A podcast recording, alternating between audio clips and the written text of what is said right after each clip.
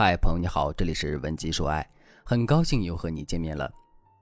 相信每个女孩子都幻想过自己变成灰姑娘，有一个会魔法的仙女教母，几句咒语就穿上了漂亮的裙子，脚蹬一双亮闪闪的水晶鞋，乘坐着南瓜马车去往皇宫，和心爱的王子在宴会上翩翩起舞。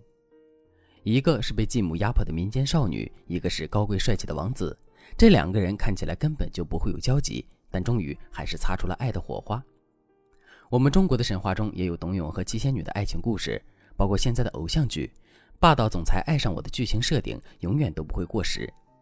这些故事都有一个共同点，那就是男女主人公一定在身份地位上有特别大的差距。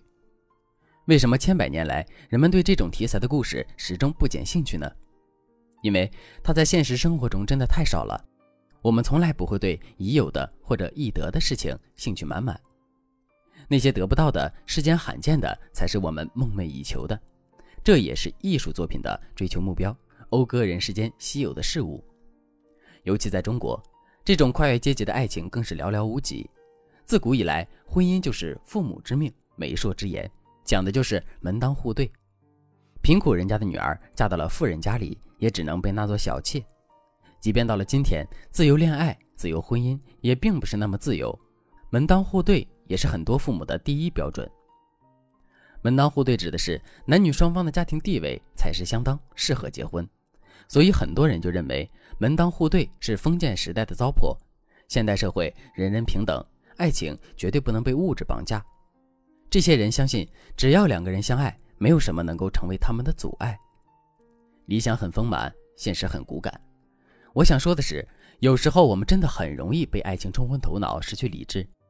爱情最终是要走向婚姻的，但亲密关系的很多问题，只有结婚之后才会暴露出来。为什么呢？恋爱和婚姻是两个完全不同的概念。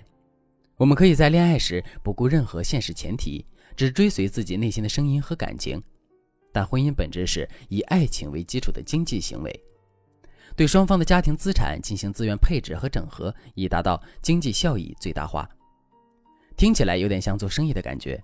没错，说的现实一点，婚姻就是一场关于爱情的交易。两个成年人决定共同生活，可不是抱着一起来过苦日子的。我们都希望能够在这段关系中不断提升自我的价值，也能够从对方身上不断获取价值。当双方产生分歧，势必有人要妥协，妥协就意味着至少有一方的利益在这段关系中受损了。你可以忍受一天两天，一年两年呢？一辈子呢？没有人会在一个赔本买卖上一直压住的。如果两个人自身差距很大，出现这种危机的概率会更高。为什么呢？一是受到了成长环境的影响，两个人门不当户不对的，那么他们从小的成长环境也是很不相同的。这两个人可能从小的家教就不一样，对待某些事物的看法就有所不同，两个人的成长轨迹也是不一样的。从小学到初中，甚至到高中、大学的教育情况，很可能也是不一样的，这就会导致两个人日后的生活中会有非常多的意见相左的情况。比如，一个农村出身的凤凰男和一个从蜜罐里长大的富家女，男生喜欢爬山看小品，女生则喜欢绘画看歌剧，他们的生活轨迹不会因为一张结婚证就会马上重合。可能有人就会说，没有共同爱好，这有什么大不了的？你这么想的话，可就大错特错了。共同爱好是夫妻之间增加感情、保持和谐的重要法宝。任何亲密关系的建立都离不开说话这两个字，哪怕彼此分享的只是一些鸡毛蒜皮的小事，那些只言片语也会成为联络彼此感情的桥梁。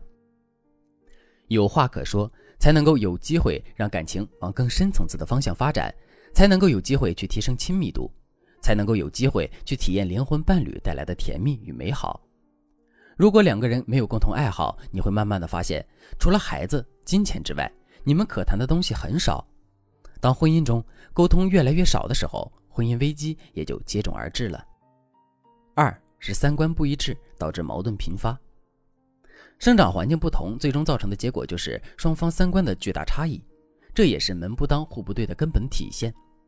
三观不一致的人，在对待同一个问题时，会根据自己的经历去得出不同的结果，很难去说到底谁是正确的。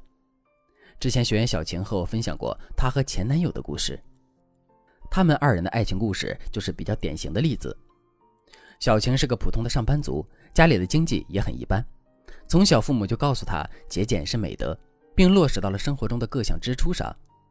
在读大学的时候，有一次她为自己买了件喜欢很久的衣服，透支了自己的生活费，到了月底不得不和室友借钱渡过难关。这件事情一直成为了她心底的隐痛，所以工作后自己有了收入，她也在金钱方面从来不敢随心所欲。而她男友是一个富二代。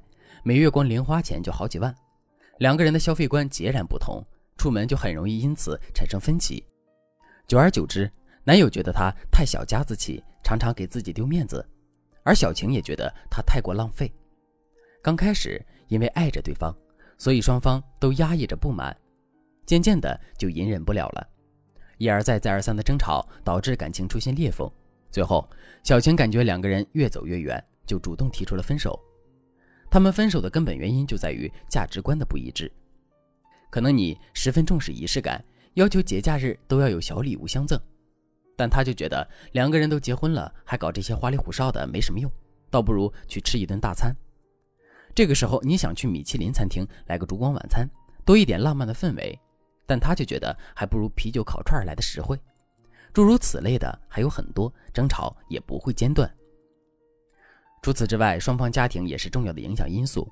和西方的自由恋爱价值观不同的是，中国仍然保持了大家庭的婚姻观。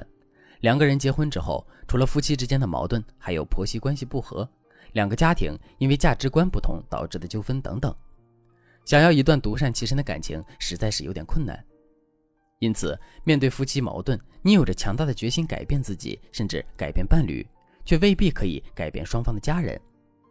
所以在选择恋爱对象，尤其是以结婚为目的交往，最好选择一个门当户对的人。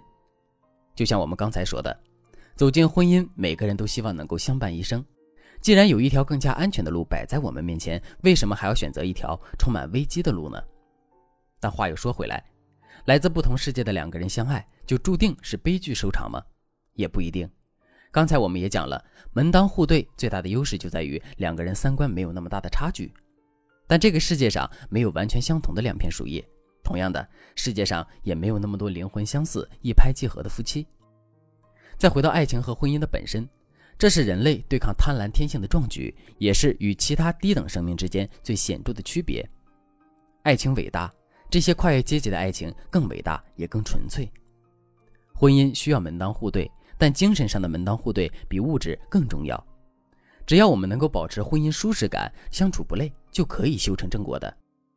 现实生活中，正是因为很多人无法掌握婚姻中的舒适感，即便是门当户对，最后也没能走到一起。